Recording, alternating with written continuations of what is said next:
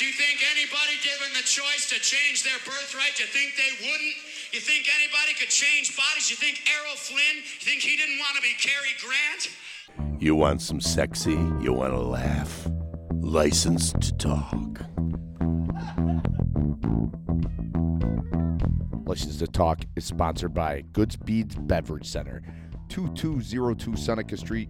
They got seltzers, heavy beers, light beers. Stop in, quench your thirst. Tell Tommy to get up and help you get it out of the cooler. First in Buffalo, fireman owned and operated. 391 Abbott Road. Get your custom t shirts, custom hats, get your custom gear at First in Buffalo. Mr. Submarine, 1977 South Park Avenue, serving South Buffalo since 1963. Lowest prices in town. Try the ham sub and tell them License at Talk sent you. Bottle Rocket Beer Reserve, 2182 Seneca Street. The Rocket is stocked and ready to rock. They got all events going on on there. Check them out. You can do your private parties, etc. Bottle Rocket Beer Reserve. You got to see the action there on Seneca Street. Vinyl Vibes. Check them out on the gram at Vinyl Vibes Buffalo. Vinyl stickers, decals, custom design, created by our boy Quails at Vinyl Vibes. Dog Ears Bookstore, 688 Abbott Road. South Buffalo's nonprofit bookstore. The money you spend goes to programs. Get up off your ass. Don't order from Amazon. And don't get your coffee from Timmy when you can get it from Tommy. Talty's Tavern, grand reopening, July 23rd, Marky. They're going to have bands. The Talts will be there. Check the results. Dennis, go have a wine with Dennis. Have a laugh at Talty's, reopening July 23rd. Hey, baby, give me some juice. Charlie's Boatyard, 1111 Fuhrmann Boulevard. We're on lock, Marky. Beautiful patio, great sunset, unbelievable food. The service is great. Check them out over there at Charlie's Boatyard right on Fuhrmann.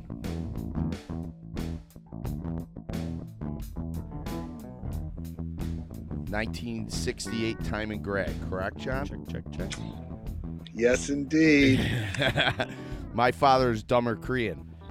What's that? No way. Yeah. Oh man. Yeah. Really? So I got the yearbook here. I'll show you in a second. He's a great guy. Oh, thanks. Oh, the one of the best. We were buds. Yeah, that's what he said. You know, we're also related. We are? All right, save it. Yeah. Save there's it. Koreans on my side of the family. All right, we'll have to save that. Okay. We'll we'll just get started then. Yeah, right. Go for it. Okay. Yeah, my um, my uncle Curly Korean, somehow who is a beer truck driver for Simon Pure. Wow. It's funny how it Uh, works. That he was somehow related to your family. Wow. He was like my he was my mom's uncle. He was my great uncle. Sure. Okay. And um, but I mean, we were there all the time. We were at his house. In fact, he used to do the marquee at the Shea's Buffalo, and he used to sneak us into the movies as a family. We'd wait in the alley, and he'd open the side door, and we'd slide in. You know, Wow. because there wasn't a whole lot of money, you know, in those days. Yeah. The So- Seneca But Street yeah, yeah. Shea's? The Seneca Shea's? Yeah, we were related, and i your dad and I kind of figured that out in high school because I'm, you know, I'm sure I just said, "Do you know these Koreans?" You know. Yeah. So we'll have to we'll have when we start, I want you I want you to talk about that and that's how we'll get started here. Basically it's like uh this is your life. We'll go down, we'll talk about your studio, uh the places you've worked, teaching, and uh we connect everything to Buffalo. So we could talk South Buffalo. We got a lot of listeners around the country and South Buffalo, so this will be great. Yeah, I can't say tell too many stories from South Buffalo. I No, think no, no, no. violating a lot of trust. Yeah. and, uh, No, definitely. Like you're working a business and stuff, and we're good buddies with Louis Mastillo. So if you got a Louis story, you know, we'll do that. And uh, he's always on the program. So uh, yeah, yeah, we'll have some fun today. yeah. Thanks again for uh, taking some time in the phone tag and, and all that. No, well, thanks for being interested. Oh, fuck yeah.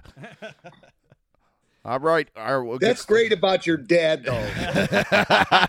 All right. And I got know- the yearbook I'm going to show you in a second. Uh, and you Serious, signed it? You tell him I gave him a big hello. all right? Oh, yeah. All right, Marky. Episode 66. We have John Gerard on the hotline. He's a 1968 grad from Bishop Timon. Started Gerard Studios in 1987, and we're told a Brooklyn pioneer. John, welcome to the program. Thank you. Now, John, I, I'm going to start with this. I have the t- 1968 Timon Yearbook here that you signed. This is my father's right here. So that you signed under your name. We'll Well, just over your face. o- that was the over your- What- over your face. They used to sign, so it says "dumber." It's been a funny two years together. Good luck, John Gerard. Yeah, your dad was very funny. But I'm not. Do- I'm not. I'm not done yet. In the best memories, it says four years of sound sleep. So we knew we were on the same page right away, John, when we when we seen that because we're kind of ham and eggers. We're the same. We were the same way. Well, my mother years. always taught us that if you don't have something good to say, don't say anything at all. Yep. That was, you know, the Yeah. best thing I could say, I guess. Yeah. Other than making lifelong friends, you know. Oh, absolutely. Yeah, you got the Beetlejuice treatment. That's what we call it when uh, someone gets mentioned three times. We're like, well, we got to make a phone call, and it's ironic that you did like some prop, you did a furniture for a Beetlejuice. That's funny. Yeah, we did. Uh, oh, you just said that, right? Yeah, we did stuff for Beetlejuice. So, John, how do you how do you go from 1968 and getting into the arts i- i- into New York City? What takes you to New York City and Brooklyn? Um, well, in terms of you know the schools I went to, because we went to Catholic schools, um, and I, they never had art classes or lessons or anything, right? And uh, I was always doing that. So when I was pretending to take notes in class, I was always drawing in my notebooks, and somehow I got it in my head I wanted to do this thing, right? And the more people told me I couldn't, you know, like get a trade, you know, that kind of thing, you know, back in the day, you know, that was the. My dad was an electrician. My grandfather was a millwright. All my uncles worked in trades. You know, my brother's an electrician. Um, but I, this guy, you know, I wanted to do this thing, even though I had no idea what this thing was or how to do it. Um, my friends seemed to respond sometimes to the things I drew, you know, the ones who knew I was doing it. It was kind of undercover. And I ended up going to UB and I took a course at night. I was studying English lit, books were a thing. Uh, you know, when when we were growing up, there was nothing in our room but a bed. Uh, Yeah. so the other thing there was was books, right? And I could go to the library and pick up a stack. And you know, as I was being banished to my bedroom for whatever last last thing I did wrong, um, I would read a lot. You know, and it kind of opened up the world, you know, in the way that reading does, right? You read about places and people and things that you have no clue about. Um, so I was studying English lit, and I took a painting course at night from a guy, Walter Prochownik, who was a well-known Buffalo guy. He was born in Buffalo, and he was a well-known artist, which is not an easy thing to do. Um, and he had a so anyhow, I took this painting course at night, and I did it for a year while I was doing my other studies, and I was also working the whole time. I was putting myself through college, and so I was always working as well. And at the end of the year, at the end of the second semester, he asked me if I had ever thought about going to art school, and I pretty much said only in my wildest dream. and he said, "Well, there's no reason why you can't." If you're willing to work with me outside of school, because it was obvious that I had never had any training or anything, right? Um, as in, as fate would have it, I found out about a when I was in high school. I found out about um, Saturday art course at UB. I have no idea how I found it. I used to deliver the papers, so maybe it was in the papers or something. Paperboy. Another uh, paper boy on the show. We, it, we Yeah, I- exactly. that's Oh, where yeah, you I was a start. Major paper boy. Yeah. Yeah. Yeah, 95 dailies, 125 Sundays, Everybody knows the count still too. especially in a Buffalo winter when you're schlepping all that around. Um, so anyhow, I had, I took this course and I don't even know. I guess I probably got the money from my parents, whatever it might have cost. But I used to take two buses to get there, to get to UB on Saturday mornings. And the guy who taught the course was this guy, Walter Prochownik. Now, all these other kids that were there were coming from schools that had, you know, they had art lessons. They were fluent in at least language of it, and I wasn't. And um, but I rem- he liked what I had done, you know, and then that was the end of that, right? You know, back to South Buffalo, and that was it. Um, so then when I when he said, "Would you do this?" I had moved out of South Buffalo. I was living on the west side, and I was living right off Elmwood Avenue. And as fate would have it, once again, his studio was right around the corner from me. So he said, "Would you work with? Would you be willing to work with me on this?" Uh, with me outside of school, and which was amazing. This was a guy who was doing this on his own time, right? His own dime. You know what I mean? Right.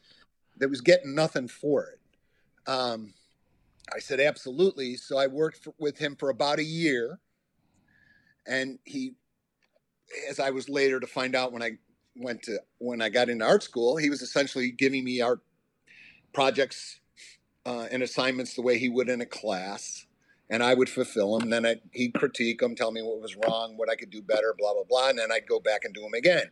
So between all everything else I was doing and that, at the end of the year, I had maybe twelve pieces, right? Um, and I think the portfolio requirement was twenty. And I, he said, okay, we're ready to apply. And I said, I don't, you know, I got 12 pieces. Nine, I don't have 20. And he said, Don't worry about it. 12 good ones are better than 20 Yeah. not so good ones, right? Right. And I've always had a sneaking suspicion that he put his thumb on the scale for me, you know what I mean? Because they were, at that time, that class was pretty small given the scope of UB's uh, student body, which was huge. They only took 75 students in the art department. So I got in and I had similar experiences with other teachers there. They were super helpful, and they were the first people in my life who kept say, who said to me, "There's no reason why you can't do this. Right. It's, you know, as long as you're willing to work at it, you know, and you're working hard, and we could see that." So, so then I graduated, and I wanted to get out of town. Me and Mike Donovan went west we went it to to stay with a friend of ours, Huey O'Connor, all South Buffalo. yeah, guys. yeah, yeah. Um, you know, and they he, you know, they were in Portland. Huey was in Portland, Oregon, so that's why, you know, that was as far west as we could go without drowning. so we went there, and I worked making custom furniture and stuff. I had done construction. I actually had like a little company when I was in school where we did painting and remodels and stuff like that. You know, me and friends, Wolf Powers and Franny Robinson, other guys, South Buffalo guys. Um, and I did that for a while. And then I got a job in an art gallery as a preparator, um, which essentially means you handle all the art, you install all the shows, you paint the walls, you set the lights, you pack stuff, you travel stuff, you drive truck. I used to drive art up and down the coast from Seattle to San Francisco The grind. And those folks were equally as encouraging.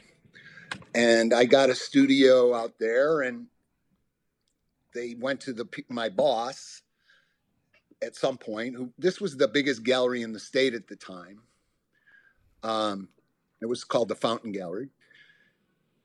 Arlene schnitzer god rest her soul was great lady ran it. And uh, i started showing with them and then I decided, well, well, one thing is it was really far away from my family Oh, sure. and friends, you know. So like if I wanted to come home, I had, it was a big hookup, right? I had to get a couple weeks off work because you're not going to spend that money unless you're going to be able to spend some time. It's not like you come home for two days, you know. and uh, and like I say, I was still friends with everybody. You know what I mean? I think I don't know if that's unique to South Buffalo, but yeah. Friends to this day. right? Sure. From back then, you know. Um, lots of them actually, or at least I think we're friends. It's I guess a, you'd have to ask them, you know. it's a brotherhood. it really is. People don't understand it, and when they visit here, they're like, "Wait a minute, you guys know everybody? Like we know everybody." Yeah, that's one of the reasons why you move out of there. Sometimes. You many people, you know what I mean? Yeah. Everybody knows who you are. Yeah. Um, so I thought I should, if I'm going to come back east, I'm going to go one place, and that's New York. And I had hitchhiked to New York. Uh, I, I had been through New York twice. Once on our way to Woodstock, uh, where I made enough money in the steel plant up until that moment to go to Woodstock. And first, we came, a bunch of us drove down to New York City and spent uh, a few days in Times Square having a ball, you know.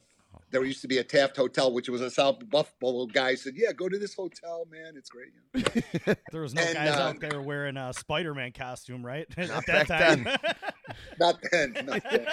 No, it was uh, it was more wild and woolly. It was more fun, you know. I mean, especially Yeah. when you're that age and everything. Um, and then I had me and another South Buffalo guy, Squints Jordan, I hear that name uh, a lot. right? and we hitchhiked. We decided he came back from Vietnam, and we hooked. You know, we saw each other right after he got back, and he was talking about maybe getting out of town, seeing something, doing something, and I don't know how, but one night of after some heavy drinking, we decided we were going to hitchhike to California. and first, we hitchhiked to New York City, and spent about a week with Wolf Powers, who was going to school in New York on the Lower East Side. And it, and I, at that point, I thought, I got to live here someday. I like this place.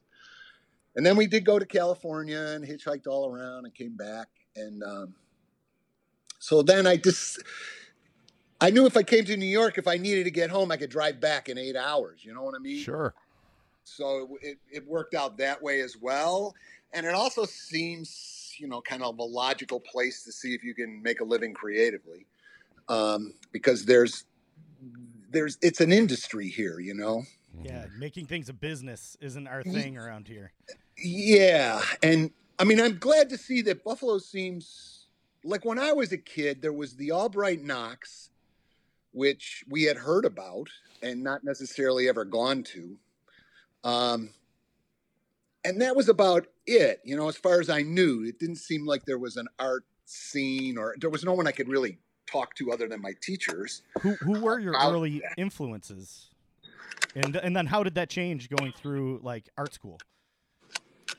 Well, the teachers, Walter Prochownik was a big one, Seymour Drumlevitch. There was a guy, George Smith, another guy, Dave Capola, who was actually a West Side guy, you know. Mhm. Um, and so me and him hit it off because he was just another neighborhood guy, just from a different neighborhood.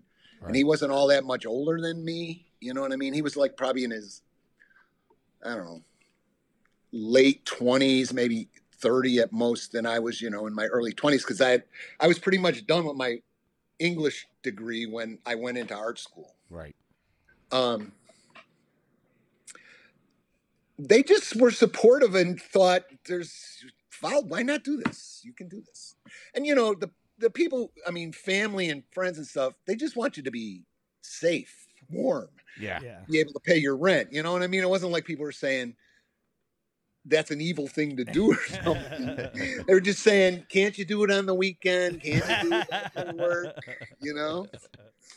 Uh, you know, I was working in Republic Steel, putting myself through UB, so at night. So uh, What did you do at Republic? What was your job? whatever they assigned me to, you know, you're a white hat, and so I would pull hot steel. I'd be at the end of a saw, you know, or I'd be loading steel in the backyard. So in the summer, they the guy the older guys would bump the young guys into the mill where it was 3000 degrees. And then in the winter they would bump you to the outside of the mill where it was zero degrees. Um, so it was that kind of thing. Yeah. uh, you know working with you know hooking up steel and all the stuff that can be I done. mean, that- i mean all you know this was not unusual. Um, I probably more than half of my friends all worked in the steel plant one time or another. Sure. Right. You know, if you, I mean, the great thing about it was you could walk up, get a job, and get paid a decent wage because it was union work. So they had to pay you decent, right?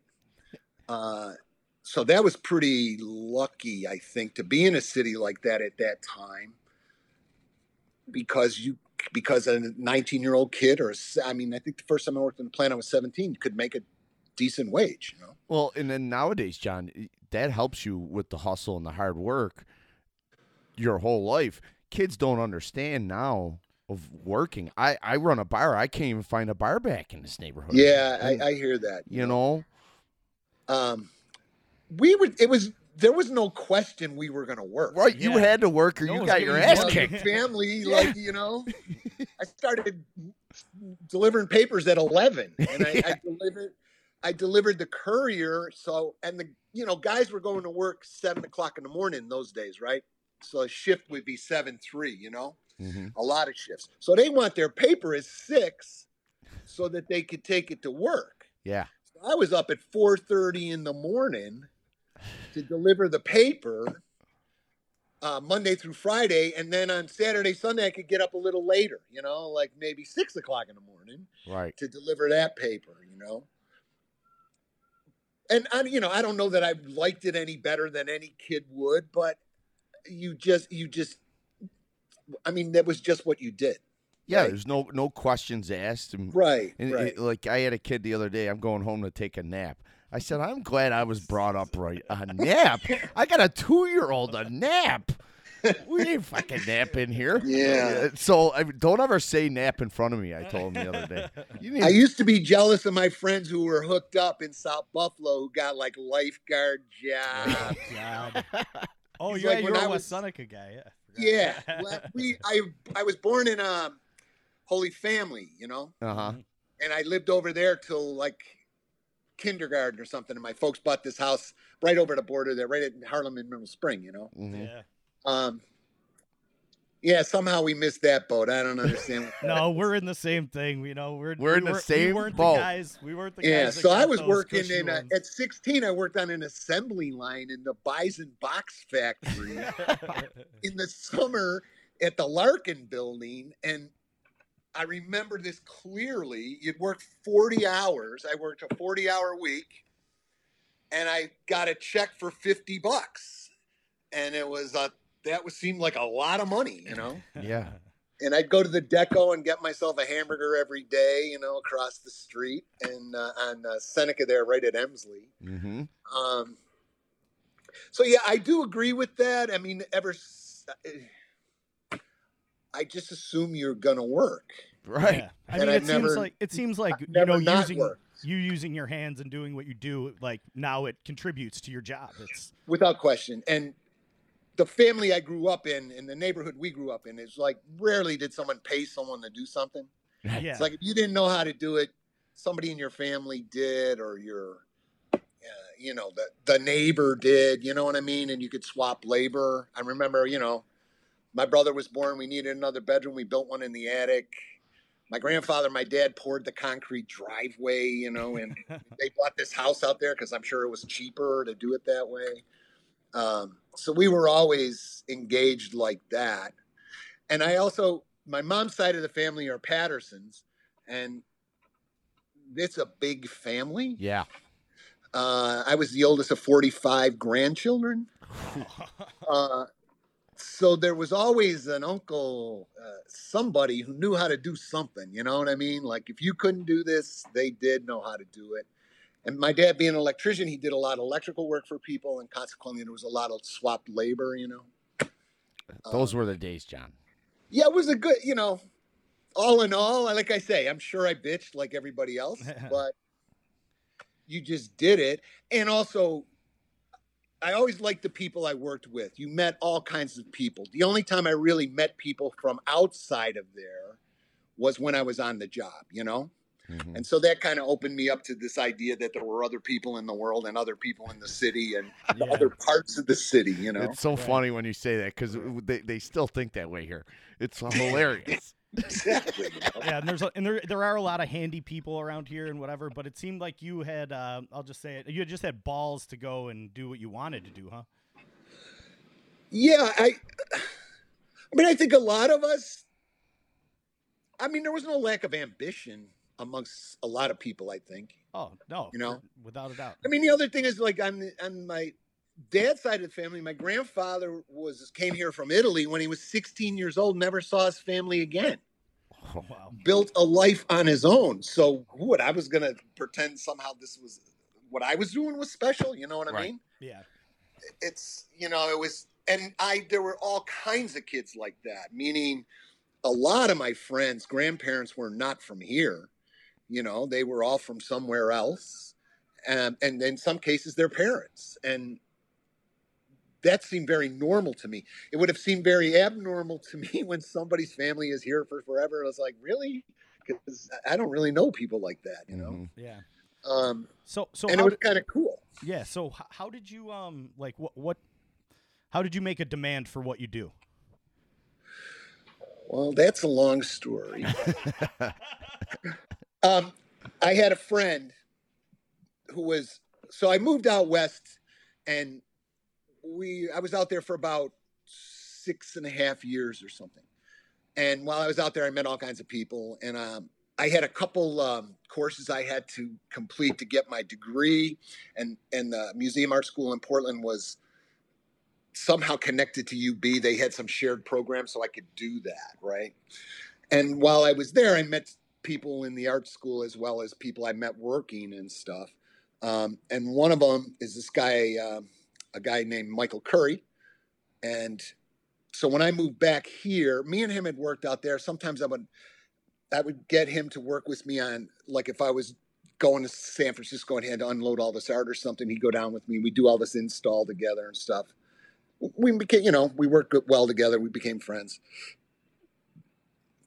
So then when I came to New York, uh, I got a job like day labor in this grad school. Well, no. Essentially, I met somebody I met out there says to me, when you get to New York, look this guy up because he could maybe put you to work. And this guy was the head of facilities at a grad school here, right? And so I and then and just other than this girl I knew gave me her brother's phone number. He was in New York. So I called him he because he knew this guy and he said, Come on, let's go to this party. Uh, and which was amazing. It was uptown across from Columbia in this building. Uh, this school was Union Theological, and it was like a grad school for uh, religion. It's kind of like Columbia's theology grad school. And there was a party up on a roof deck. Took an elevator up into this room. These buildings were from uh, like 100 years old. They were just gorgeous. And so we went up there, you know, and Fred walked over to the guy who was throwing this party and said something. The guy comes over and goes, Are you looking for a job? I said, Yeah. I had been in New York like two days. I was staying with some friends out in Brooklyn in a warehouse that they were in, you know, um, an old building they actually had bought and were re- renovating. So I took the job and through, I just, just through work and, you know, I started out doing this and then they promoted me to that. And I got along with people. I guess working all those jobs, you kind of figure out how to get along with the people you work with, you know. Um, long story short, I was there about, I don't know, somewhere between three and five months. And they asked me, and I knew about machines and stuff just because of the way I grew up, you know, um, if I'd be interested in being the chief engineer because this guy was leaving for a better job, and Fake the guy it till who you was, make it. who was the chief engineer was moving up the ladder, and he wanted me to stay, you know. And I said, "Really?" And they said, "Yeah." And I said, "Well, I'm gonna, you know, I'm gonna tell you right up front. You know, I know how to fix this, that, and the other thing, but I ain't necessarily the chief engineer, you know." And they said, "They said, well, look, we have uh, an engineer on retainer, like this engineering firm, right? Because these buildings were all landmark, so they they had to have a top shelf kind of operation to keep things up, so they could keep that landmark status and the tax breaks and all of that." Um, so he said, "Are you willing to have an interview with this guy who's our engineer? You know, who's literally the engineering firm that runs this place, you know, keeps an eye on it for us, other than the crew, because there was a union crew, 32BJ, which is a huge union in New York, probably the biggest union. Um, and I had I was in the union at that point, so I said, "Yeah, sure, you know, I'll go meet this guy." What I had nothing to lose, you know. Sure. Uh, so I I went to his office and we had a conversation. You know, he asked about blah blah blah blah blah, and then I was reading this book, and he was asking me about the book, and we kind of got on, you know, and that was that. No, you know, he didn't say nothing. I didn't say nothing. You know, I didn't really think all that much about it. I just went back home, and uh, my boss calls me in the next day and says, "This guy says if we don't hire you, he's got a few other places he's going to recommend you for." And I said, "So what does that mean?" he said, "Well, we're going to hire you if you want the job." And I said, "Sure." Because this killer apartment came with the job. The, that rooftop terrace, That was it. top terrace was off the apartment. It was nuts. I had an elevator came right up into my apartment. You know, Wow. It's like Wall Street. it was like free too. You know, that was even crazier, right? It's like I didn't have to pay rent, nothing. And I so I took the job and spent a lot of time working with the guys so I would understand all the stuff. Tapped into my dad, you know, and people who knew stuff, and um, and it became kind of all consuming, right? Because there was 89 employees and you know 11 buildings to take care of, nine of which were landmarked. So for a while it was great because there was all this learning and the experience, and I made all these new friends. It was uh, you know right off of Harlem there. I met all these people in the neighborhood, and we, we, it was good, you know. But then it was kind of like, are you going to make a move? And they gave me a studio too. They actually gave me a studio even before I got the job to, to say, hey, we got this space up here if you want to use that studio because the guy knew I was an artist coming from this gallery, blah blah blah. Um, but then it was like, are you going to do this thing or what? You know. Mhm. And uh, at that time, that friend of mine came out. He came and visited me. Then he went back home. He got his wife and he moved to New York. And he's a very ambitious guy and very smart guy. He's designed stuff for the Olympics. I mean, he's got a huge company out west now. He went back west. But we started working, uh, doing specialty finishes in places, building custom furniture this, that, and the other thing. And it in New York at that time, in Brooklyn in particular, you didn't really. I mean, we I had some money that I saved, you know. Um, I don't know. Maybe I had five thousand dollars or something I had saved. Um, And what year is this, John? this is 1984. Four? Okay, so you're gearing up for the studio in '87. So this is leading up to what you're saying. Well, yeah, and so we get this place. So we get it. We find it. Some I don't know. He comes up with this building. He says, "Let's go look at this building." Because I'm still working, right? You know, mm-hmm. and he he's in moved to the city. He's got an apartment, him and his wife, but he's not yet working a job or anything. So he comes up with this building. We go look at the building. It's an old bank, like a way old bank, three stories. Um, and it's in rough shape, but good enough. You know, we're gonna work in there as well as live. And uh, it, this is hard to believe. It was six hundred and twenty-five bucks a month, Wow. for the whole thing. three floors. And what's that? What what would it be nowadays? You Yeah, think? what is it now? Oh, is it Chipotle would right be now? five grand, maybe. and you're still in there? Is that where you are right now? No, No. no. Oh, Is it a Chipotle? Another place. Tell me it's Chipotle. Yeah, it's not a Chipotle now, is it? No, it's still there. And it's- Okay. once it's now like these our types are selling stuff out of there. You know. Okay. So we did like we put, you know, as well as we could. We fixed the plumbing, we put in some power, you know, and we could work and live in the space. And because it was inexpensive, it gave us time to kind of build a business. Um, we didn't, you know, have time to. We didn't have to like be making money the first day. Um, and Michael is a pretty remarkable designer.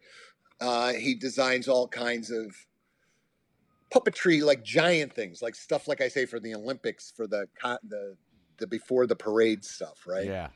And we started, and so then he convinced me to do the parades in New York. So the one of the coolest things that happens in New York City is the Halloween parade. Yeah. It is hands down the most creative thing that happens in New York year in year out. I've never even heard of it. And, and it goes under the radar because of the, the, the Macy's and the things like that. But th- I've heard that it, this is the gem, and especially for artists, correct? Totally. Because there's no it's not a money making thing. Yeah. Mhm. it's everybody doing this because they love to make stuff and make costumes and get together and have a party. And so they mar- you march through the city and you know there's pro- I don't know how many I mean there's thousands of people in it and then there's millions of people watching it, right? Um so he convinced me we should do this and we did and we had a ball and then so then we would make it better. And the other thing was because the rent was reasonable when halloween came we could actually put work aside for a couple weeks to focus on this. And so you know we had electronics involved and i mean it was like all kinds of stuff you know. Mhm. uh, lights and crazy casts. We were, we did a lot of we still do now but like got figured out how to use fiberglass and all these materials. We were casting things so we made crazy costumes and um endless story Oh, it's it's interesting as yeah, hell. We it's John. go- really we- interesting. there's another parade called the coney island parade Now right? that's funny you say that because we're just we're just looking that up, and a lot of your stuff is kind of inspired from there. Is, is this true? well it's what's interesting is so the coney island parade is uh, was marched there was this guy simultaneously like new york was kind of down on its heels then i guess Mhm. you know those are supposedly the bad old days and i'll tell you not from our point of view Right. In an artist, no way. Right.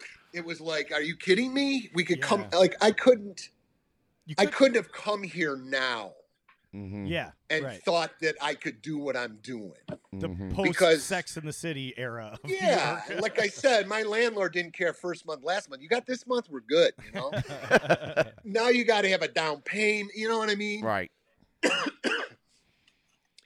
so this guy Dick Zigun Great name. came yeah and i think he he he was up in yale in theater or something he comes to new york and gets uh, fascinated by coney island which is not hard to do it's my favorite place in new york you know um and all it's all all old and honky tonk and there's the freak shows and hmm he starts to get engaged with that, kind of bringing it up again, you know, getting artists to do all these hand painted signs. And he proposes this parade. And then the parade is marched the closest uh, Saturday to the summer solstice. So I believe it might be this Saturday.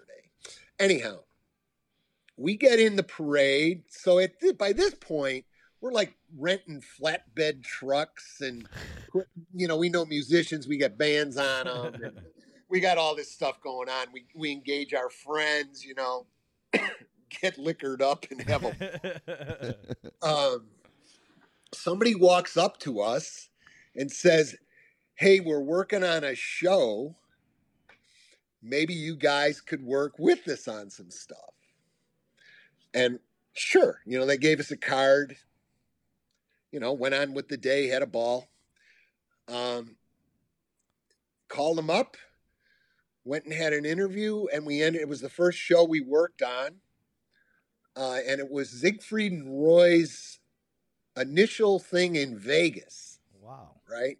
hmm Um, they had just built the new theater for them, and this this this woman who walked up to us, this young woman who walked up to us, she worked for a, a group called Parsons-Meares, which still exists, and they do Broadway costuming and stuff. So they were doing the costuming, and then there was going to be these. They wanted these kind of props and puppets and all this other stuff, uh, which we were kind of showing on this parade in our float.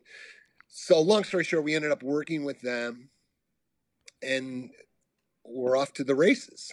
Wow. And uh, Michael then, his wife has a big family, and his family was back there. So it was kind of the the, the reason I came back east is the they kind of went back west. You know what I mean? right. and um, he's got a huge shop out there and does great stuff. He's a genius guy. hardworking guy too. Really hardworking guy. You know, his dad was, I think, a lumberjack. You know what I mean? Similar kind of background. Yeah. I mean, it wasn't a steel plant, but it was like roll your sleeves up. You know. Is this where all the and I don't I don't want to say where all the scraps come in w- with your work? Like the t- I seen that you w- you still kind of use like tomato cans and the computer uh, rolled paper for some of your props. Is that where this originates?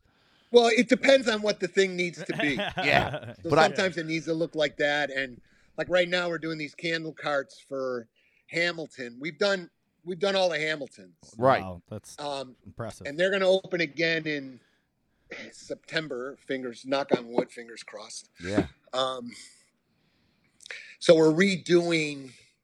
There's all these electromagnetic candles that we cast the actual what would be the wax part. We cast all that and um, and then it's all remote controlled, you know.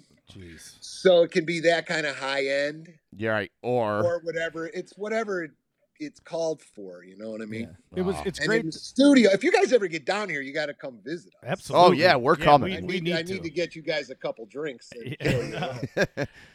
Absolutely. but no, it, it's great that like uh, just you like going out and expressing yourself was like how you got your job. It's crazy. You got to listen to Madonna sometimes. You know. I'll tell you, you know, he really convinced me too because I don't know that that's ex- my. I would have done that on my own. You know what I mean? Mm-hmm. Right. Like that performative aspect. Um, but once we did it, it was so much fun, and then I just like, oh yeah, we're gonna do this again. Um, the first year we did it, we got pulled into all these after hours clubs. I mean, I didn't get home the next morning until about 10 a.m. or something, you know. yeah. Uh, and I thought, oh my God, how much fun was that? You know, we couldn't buy a drink, you know, Right. because we were all in these crazy costumes, and Right. it was it was great fun. Um, and it really wasn't as for both of us. I think we came up in a way where if you had a problem, you solved it, and if you didn't know how to do something, you learned how to do it. And I think that's you know served us well. I think we still do that. I, if I was to say anything we do here, it's um, we take things from ideas, from concept to reality. You know. Sometimes you got to listen to Tom Petty and you don't back down. You know? Yeah, we, we can keep doing this all day. um, but yeah, like, uh, well, I Well, when when you had when you hire Gerard Studios, this is the other thing I found out about you guys. You're in it for the work, and you get John Gerard. You don't get seventy assistants. Is that Oh, no, still no. the Yeah, case yeah. today? Yes. My partner in crime as well as business is Mary Creed, who's an incredibly talented artist who actually went through uh, theater school and learned all that craft there. Like she was in business school at UVA and drifted over to the art to the theater department and ended up becoming a scenic and a carpenter and a well, you know, all those things. Um, and we met through Michael on a job. He was doing a job. He was making a movie with Julie Taymor, who's a f- pretty famous filmmaker, puppet maker, you know, as well. Um, and I was doing this toy fair, which we used to do. Um, and anyhow, I needed a painter. He was doing this other thing. I was doing a sculpt. He said, "Oh, I got just the person for you." And she roller skated through the studio door, and uh, we've been pretty much together ever since. That's great. Yeah. so, so Um, was your So we both of us are knee deep in what we do. Plus, New York is full of talented people. Talented people. And we work with a lot of different people who have particular sets of skills and you know who has what skills and who you can bring in and um so it's a collaborative a collaboration, you know? mm-hmm. I mean, I- don't see myself as any different than anybody else who works here, right? Quite frankly, it's you know, whoever knows how to solve that problem, let's do it, and let's teach each other how to do it. And right? like we're doing a project right now for MoMA for an artist, um,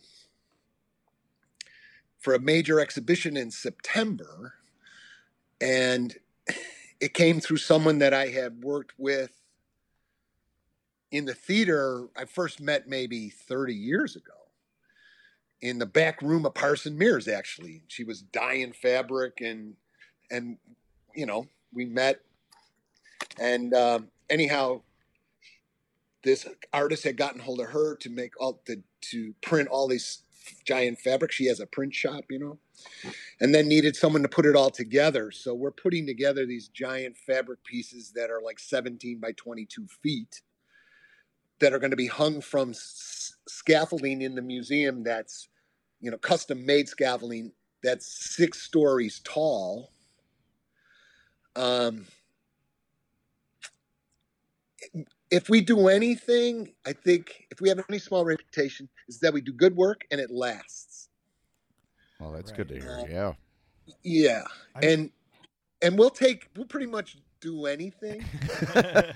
the back of my shirt says because this I used this line once and it brought the house down at a meeting. You go to these meetings, right? And it's a bid session, and everyone is like touting what they've done, right. and it's like, eh, you know. uh, and so when it got to me, it was Gerard Studio. We make everything but money. oh, that's great. and that's pretty much it. It's like we ain't gonna stop until it's done, Right, and if it takes more than it takes, then that's what we have to do. right. Are you? Uh, Um, but good work can make you know. It's just like in South Buffalo, right? You do a good job, you can be proud of that, regardless. You know. Right. Are you aware of all the filmmaking going on in Buffalo right now? In this, obviously, Shea's. You you probably love Shea's. Yeah, I mean, I have because I mean, my whole family's still there, right? hmm and so I do come back and and obviously my friends I still have connections with everybody so I do I'm I'm when I was okay so during when the COVID first hit um we determined we we were teaching we also both teach I teach at Parsons hmm Wow. and Mary teaches at uh, Stern. And everything got shut down, including the teaching, right? You couldn't go into the city, you couldn't go into a classroom. So I said, you know, my mom's house is empty. Let's go back there and we'll hang. Spend some time with her. She's in the hospital, so um, Prayers. spend some time with her um, and the family, you know, which we don't, I don't get to do enough of. And uh, while we were there, I started reading about the mural projects in Buffalo. hmm And so I went out and cataloged them all and wrote down where they were and took photos of Oh, them all cool. and got totally impressed by that, you know. And at the time, I think I did, I cataloged 65 of them or something. Um, and I was glad to see that because I don't think Buffalo has any lack of creativity. Certainly, it doesn't have any lack of industriousness. Um, it's just a matter of opportunity. And I always felt this way about South Buffalo as well. Is I wish there was more kind of opportunity for. I mean, it's the funniest place I've ever been, and the characters. and and usually, funny is smart, right? Yeah. It's- Yeah. that's Oh, the way yeah. I've always looked at it. You know what I mean? We'll have to send you our animated movie about Louis Mastillo Yeah. because that Yeah. we do all the old stories and, and things like Daddy He tells us. Nicknames are hilarious. Yeah, nicknames. and I- I always thought there should be a place like Louis came had to leave as well. You know what I mean? Yeah. Yeah. And it's just I wish we could do it there, or I wish that opportunity was there for people to to know that they could do this thing, and even if they do go somewhere else, there would be uh, uh, that would be the place that they could start this thing. You know what I mean? Like. Uh, some kind of community arts center or something. I mean, I feel like South Buffalo is it's off to itself and it's one side and has it has its own reputation um, that isn't necessarily about how creative a Yeah, place. you have to see this the eyes we get when we're like, yeah, we do a podcast, we make cartoons, we do stand up comedy. People are like, what are you doing? And we're stuck here, John. So Yeah, we got, I got- that's yeah. kind of what you're saying. I'm here for 25 years, so like we just got to do what we're doing, you know? Yeah, and I and because some of the do you know Billy Shelkoff? yeah, oh yeah. it's great guitar player, right? Um, yeah. So we were in school together, and he was probably my first inspiration that I could do something. Because when we were in high school, he put a band together. Yeah. and that alone was like, what? Yeah. You know.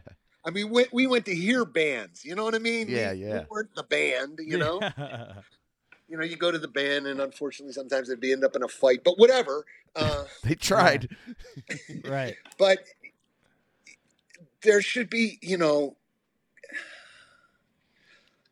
I We don't know how feel that happens, but I, I- I just get think there's probably a lot of people in South Buffalo like yourselves who are really creative, and it would be great to have more opportunities for that creativity to be seen Well, the, and heard. Like what you're doing is a great thing because by the fact that you're doing it means someone else says, maybe I can do that too. right. Right. Yeah. we always say the daycare center on McKinley, where we went to high school with, they should be more in the in the arts and uh, po- teaching kids how to podcast and Have they ever reached out to you to come and talk or anything? No, You know? I didn't necessarily have the greatest uh, relationship. Well, let's the went same with me. West Me, Seneca- I went there for five West years. I don't have any had relationship. stuff. And my parents wouldn't let me go because the fact that I wanted to go meant something was up. Yeah. You're going to go to Timon maybe they'll beat some sense into you, you know, with that kind of thing. You know what I mean? Um, like I say, the best thing about having gone there was the friends I made who oh, absolutely. yeah. forever, you know, they're just forever. You're all friends. tortured the same way, you know. but you know, all right, bringing it back, like when you said you got your first commission from your uh your job, was was that when you were successful to yourself? Was, you- was it your first commission, or was it like, wow, we got this? What was your next thing? And then like now you're doing Hamilton. You know, it's like it seems like it's springboard. I still don't feel that way. No, Really? No, really. I still feel like there's more to do. I mean, I make I make art of my own at the same time. Right. Right. Um, and um, I wish I had more time. You know, you wish you had more time. For me, there's not enough hours in the day. hmm And uh, I don't think you ever lose that, you know? I mean, there's always the next thing. It's like every time we do a job, I feel like it informs the next job. So it isn't so much like, oh, great, look at that. It's like, put that aside and what's the next thing? What's up next, you know? Sean Connor says you have a great story about uh, the the donkey uh, in the Book of Mormon going overseas. Uh, uh, something about that they, they they couldn't ship one of your pieces and you had to contact them to how you made it and I don't know maybe Yeah, I can't I can't remember it clearly, but yeah, the um, when did what year was that? Book of Mormon. But yeah I mean I'm just you guys. Well, you made after donkey, after right? 9-11, shipping stuff became wacky Really? because up until then it was pretty common. You know what I mean? You just threw something in a crate and yeah off it went. But then they had to open everything up, Right. and the people opening it up, they're expecting to see you know canned goods or a boy, you know, a, a, a compressor or something, and whatever you're doing is in that box, you know. Uh, and that probably was what would boil down to is somebody being startled like Oh, this desiccated donkey, which is life size, ribs sticking out of it. If you've you've been on the website, you saw the right yeah Yeah. yeah So it, it's a sight, you know. Um, we worked a similar kind of thing is we worked uh, in London uh, for a while, like over two years. We were there maybe five times, and each time we went over, we would bring stuff that we had made here over there. And to avoid cost and stuff, we would stuff it in suitcases, right? And so every time we got to customs, they'd put these things through the x-ray and there'd be some crazy thing in there and they'd say okay could you come with us please you know and they'd walk us into a place that shut the door and open the luggage and you know and then we would tell them oh no we would show them what we were doing like we cast these masks and so they in because industrial resin has a uh, a bit of metal in it you know residue kind of Yeah. it would come up that you would see these crazy faces in these luggage, right? And so they were like, "What is up with this?" Because you're claiming, "Oh yeah, it's just my clothes," you know. and uh, so when they pull us aside, and then we would tell them, and they go, "We go, oh no, no, we're artists." And they go, "Oh, artists and decorators." Okay, go ahead. You know, like that. Uh, but yeah, that can get, like I say, be, prior to that, you just box things up. Whatever you wrote on the sheet, they went along with it. You know. Dead but now they would have to cool. open stuff up, as which makes sense Mhm. especially you know it's going on a plane or a ship whatever um but it, so they come they would come across things like this and i'm sure that's what the donkey i don't remember specifically but like what the oh well, you can imagine if you open that up and you saw Yeah. that donkey like what Well, Jim's just glad you mentioned 9/11 before him. Uh, I well, I always say 9/11 did change everything, and it, you just back me up every time. I mean, from the simplest things to the craziest things, right there. yeah that was that was a crazy moment we had a lot of work at the top of the world trade Really? yeah we did a lot of work for the windows on the world Oh, Okay, wow. guy- I've seen that. Yeah. and um that yeah that was pretty nutty Yeah. um i was supposed to go to a meeting there i don't know if this is boring but No. i was supposed to go to a meeting on the 110th floor that morning Wow. and a guy had called the day before this architectural firm we worked with and he said david who was the name of the guy who owned windows on the world he wants some more work from you guys and he kind of explained to me what it was you know it fits in with their architectural plans whatever and um, i said do i need to come to the meeting because it means i got to leave brooklyn go to new york blah blah blah and he goes, No, he knows, you know, he knows you, he knows what he wants, or at least he's good. Just let's, we can do it this way. And I said, Okay, no problem. And then that morning, that happened. That's crazy. And a lot of people that I would have been in that meeting with did not get out of that building. Wow. And the architect, because the way those meetings work is you have like the building staff, contractors, uh, people, vendors like us, people providing stuff, and then the architect. And the architect usually says what they want. And then they leave, and the rest of you hang around and figure out, okay, how are we going to do this? And when are we going to do this? And where can we park? And how can we unload? And all of which we had done other times was you, it's a, it was just a lot of steps to go through. So the guy who had called me the day before and went to the meeting, the architect, he walked out of the meeting, got on the elevator, he got to the 78th floor, and the plane hit the building. Wow. And it took him two and a half hours to get down the stairs because the firefighters were coming up and um, there was only one, you know, and they were bringing people down and it was just nuts. And so the folks who were just vacating the building were shuffling down one side of the steps, you know, in the, in the uh, stairwells.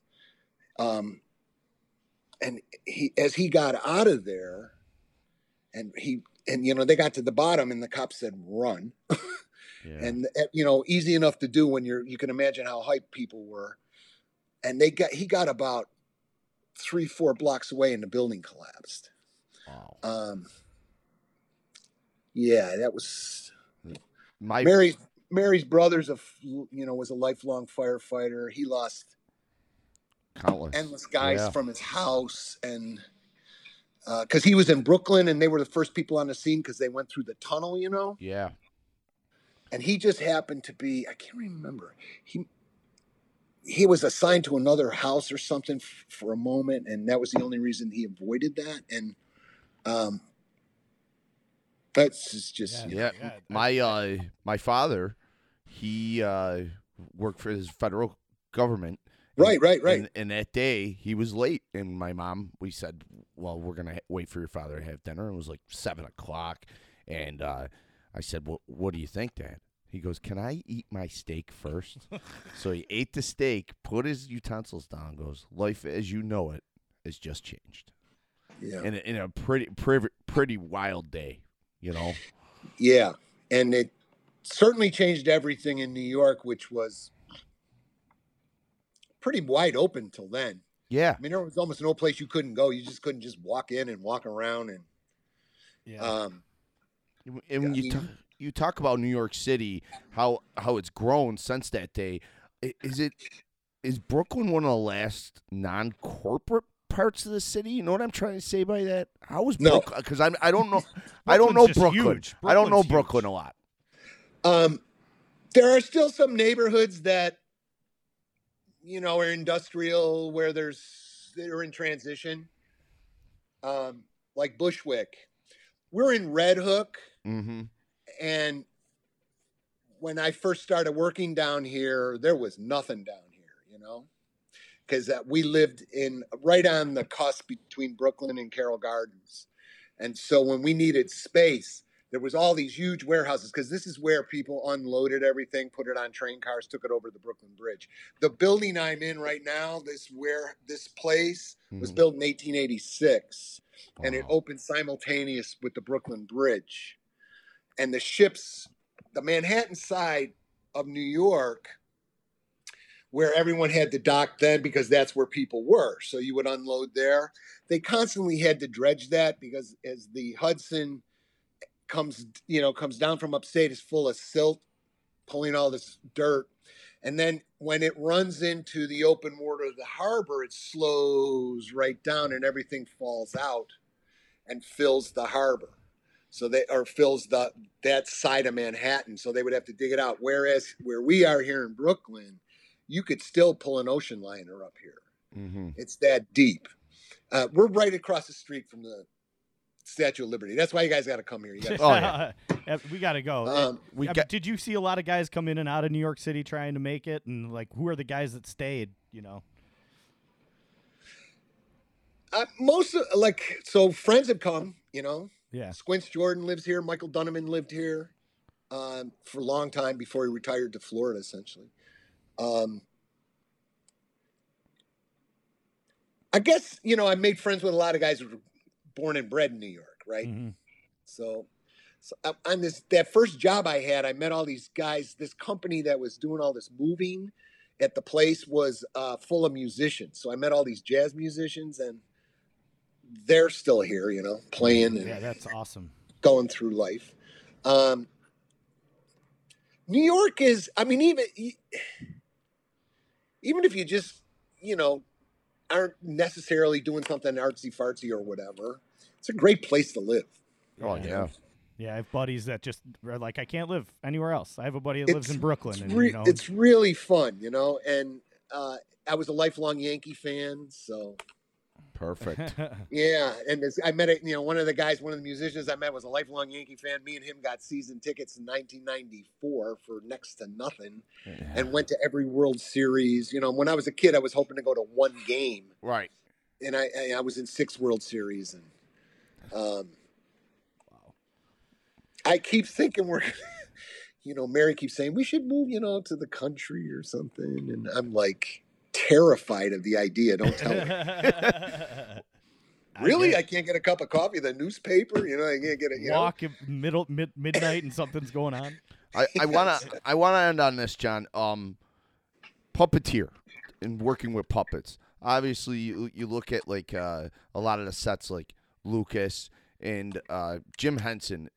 Uh, it's been big. The Muppet Show has made a huge comeback now. How does that affect your mind going as an artist? Are we going to start seeing more puppets because of this? Uh, I, I don't want to say this genre is coming back all of a sudden, it seems. No, I think you're right. I think when uh, things, you know, that pendulum swings, Mm-hmm. and I do think when one thing becomes popular, people are trying to figure out ways for it to be popular and, you know, in another way. I mean, it's interesting because on Broadway, for most of these sh- big shows, they have the money to do high technology, and they do. But there's also the requests like that we might get to make hand puppets Mm-hmm. because it adds another level of interest Yeah. Yeah. and humanity in a way, you know, because it isn't some kind of giant machine, you know. Um, the other thing about there's always the whole off Broadway world and the off, off, off Broadway world is really where a lot of stuff is generated. Um, you have young people coming in, they get together as a group, uh, they create a company, they find a space, they write a show, they put their talents together, and they create things that then end up, can end up going as far as Broadway, or at least influencing things that then head to the big stage. Now, the the one drawback of Broadway is it costs so much money that people are going to take fewer chances. I think because mm-hmm. the investment is so huge, right? Um, I think an interesting thing that we could see happen here is, you know, Lin Manuel Miranda, the guy who wrote Hamilton, right? Mm-hmm. Yeah. So his first show was in the Heights, and he wrote that show back, I think, like 95 or something. Um, or at least that's when he started. And I, I, I, can't, I don't have the dates complete, but it was on Broadway in, I don't, in the 2000s, you know? Right. And it, it won musical, you know, best musical, but it only lasted, I think, maybe a little more than two years. And essentially, it's interesting because that was the first neighborhood I lived in in New York was Washington Heights. Um, but it was it was the kind of show that was so New York centric that I think New Yorkers had an interest, but I don't think it's the kind of show that somebody coming from outside of New York who wants to go home and say, "I saw Phantom, I saw." Yeah, it doesn't travel.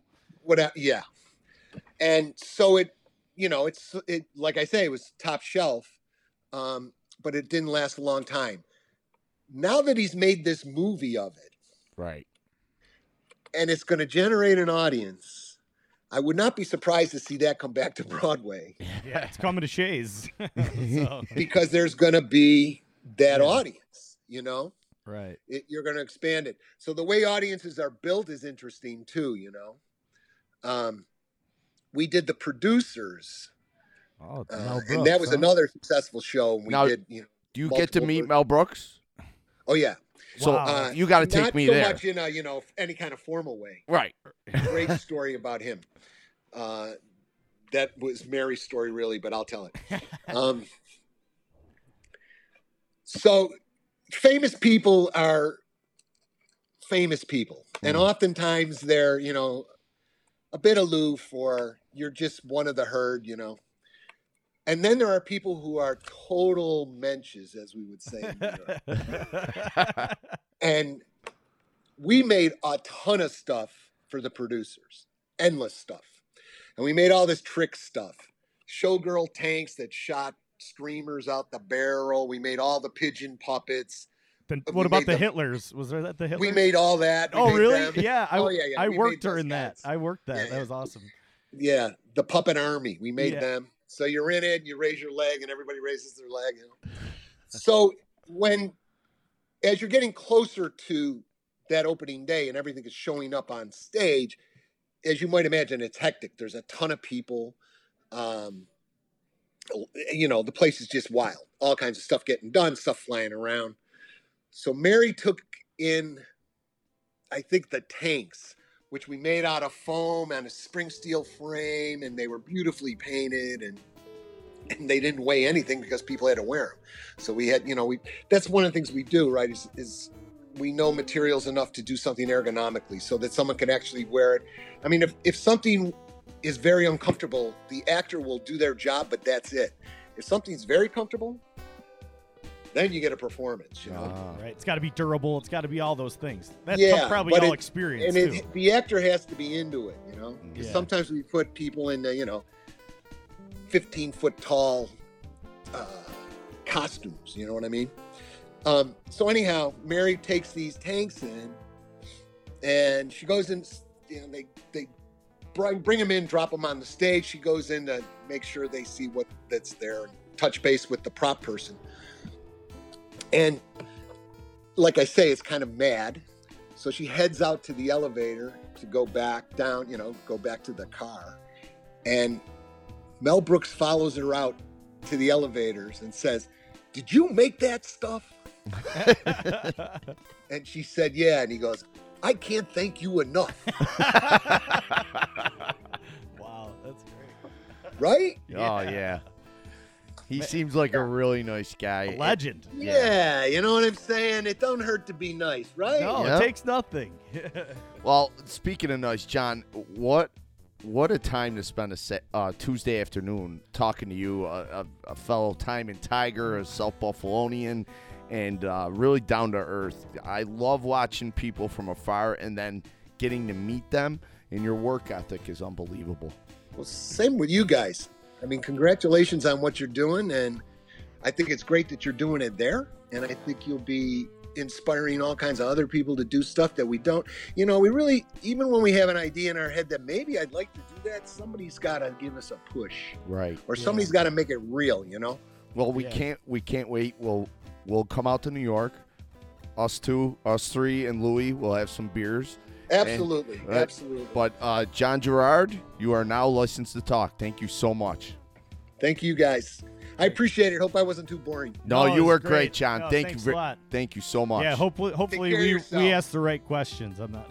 Say hey to your parents for me. oh, I will. Absolutely, for sure. Thank you. All right, we'll be Take in touch. Bye bye. Bye bye. Bye.